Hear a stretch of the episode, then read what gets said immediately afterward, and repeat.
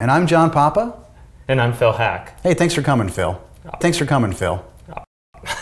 I left you hanging. well, you went like that, and I thought you were reaching for a handshake. I was like, oh, you did. Okay.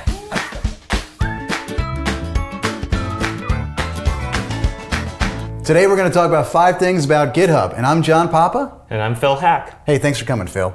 Thank you. Appreciate it. Hey, high five. All right. So, about GitHub. I've been using GitHub for years. I know you've been there almost since the beginning. Is that right? Yep. When, well, not from the beginning, but I've been there six and a half years and uh, quite a long time. yeah. So, you know just about everything there is to know about GitHub, right? yeah, I wish. All right. So, a couple things about this episode is you're going to teach us some things that maybe most people don't know about using GitHub, such as whitespace. Yeah.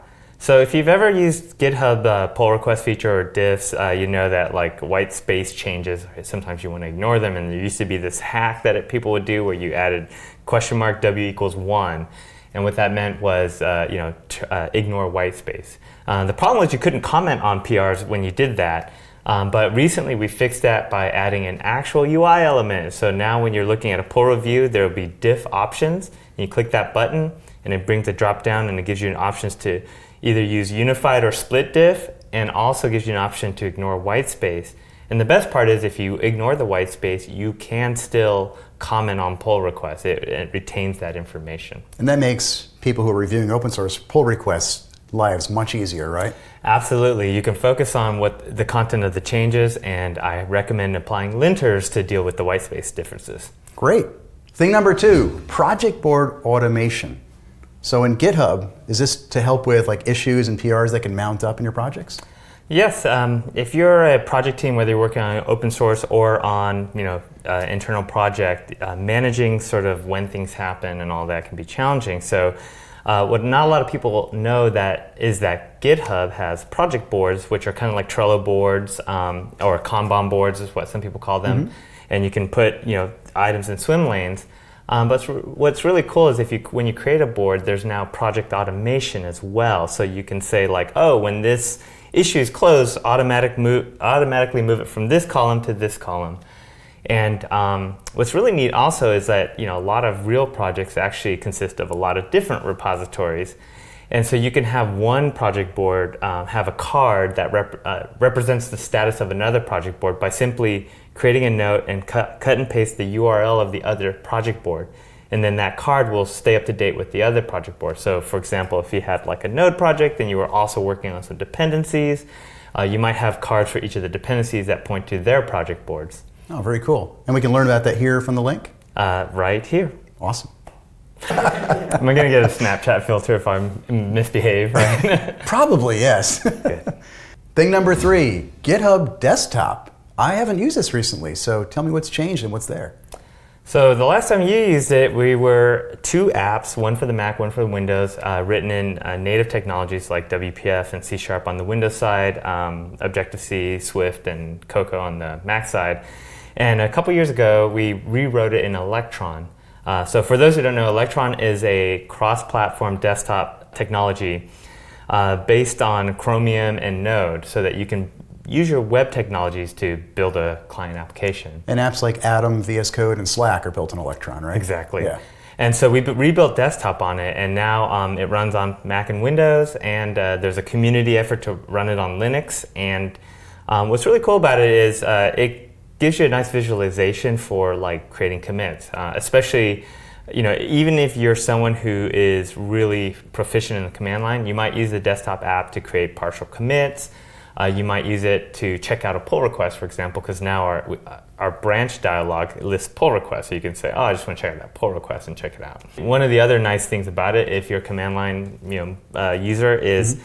if you're, a lot of times you're running commands in the command line, like, you know, you're a node, you're running npm run, uh, you can write github space dot, and dot represents the path. So you can be any path, but dot would be the current directory, mm-hmm. and that'll launch GitHub Desktop to the current directory and add that repo if it's not already tracked. So that's a quick way, like I'm working on NPM, I'm ready to commit my changes, run github dot, uh, select all the things you want to commit, create a commit, and then um, there's a menu to uh, publish a pull request. So awesome. all from desktop. Great, we can get it from here? Uh, yeah, right there. Right there. Oh, there. Okay. Yeah, right there. Somewhere. Somewhere. Right there. Right there. I'm just doing it because I wanted to clap. I felt left out. Thing number four. You recently extended GitHub to accomplish something. Can you talk about that? Yeah, I wanted to add sentiment analysis for issue comments on GitHub, and I wanted as a proof of concept. Uh, the idea is uh, you might want to know, for example, uh, what is the overall sentiment of comments on your repo, and like, is there things you can do to keep it more positive? And so, uh, what I did is uh, use a combination of um, GitHub extension points along with some Azure and Microsoft extension points. Cool. Thing number five. What's step one in creating this?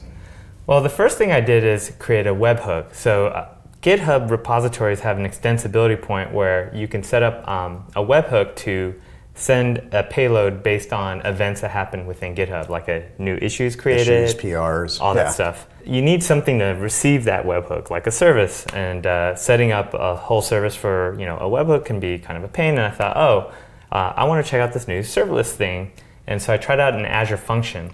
And part of the reason is that is that I had heard that Azure functions specifically support GitHub um, webhooks.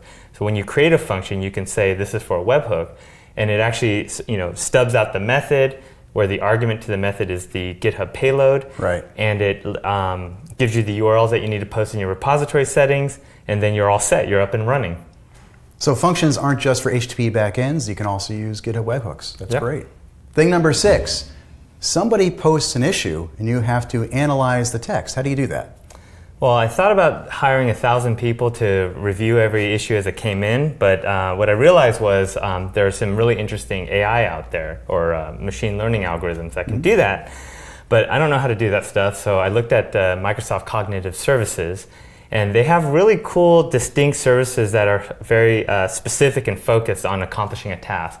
And so I called it textual analysis um, service. And what's nice is I could use NuGet within Azure Functions to get the API, use that to call that service, do the text analysis, and then um, that would tell me whether the sentiment of the comment was positive or negative. So basically, there's an API with cognitive services where you just pass in here's the text and you it tells you kind of what that sentiment looks like. Exactly. It even tells you what language the text is in if you needed that information. So it's really cool. Very cool. Thing number seven. Once you've figured out what the sentiment is, what do you do with it?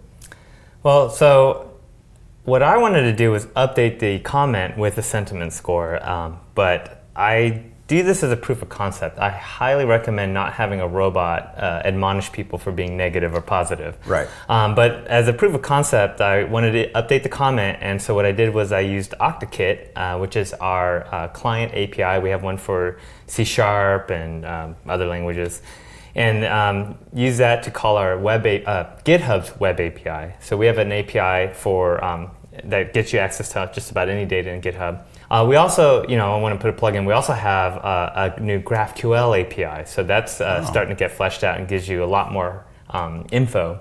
Um, but with that, with Octokit, I was able to just, uh, you know, find the comment, find the uh, issue that it was on, and then update that comment with a sentiment score. And I, and if you go to this URL, you can see it in action.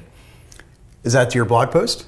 Uh, that's uh, no. This one is to the blog post. Oh, that's the blog post. Yeah, and this that's the one one- to the Octokit. That's the, the repository where I set up this webhook, and uh, if you post a comment to it, it will show you the sentiment score. Bonus thing. Not everybody has your personal email address, which is right here, by the way. So, how do people keep up with changes in GitHub? Uh, so the great news is we have a new uh, change log, which is a log of changes. Really? Yeah, and uh, if you go to this URL right there, um, you'll see all the new features that are coming uh, or that have recently been released from GitHub. So it's a great way to keep track of all these new things because I know it can be hard to keep track of. Excellent. Hey, Phil, thanks for coming in. This has been great. It's been my pleasure. This has been five things about GitHub.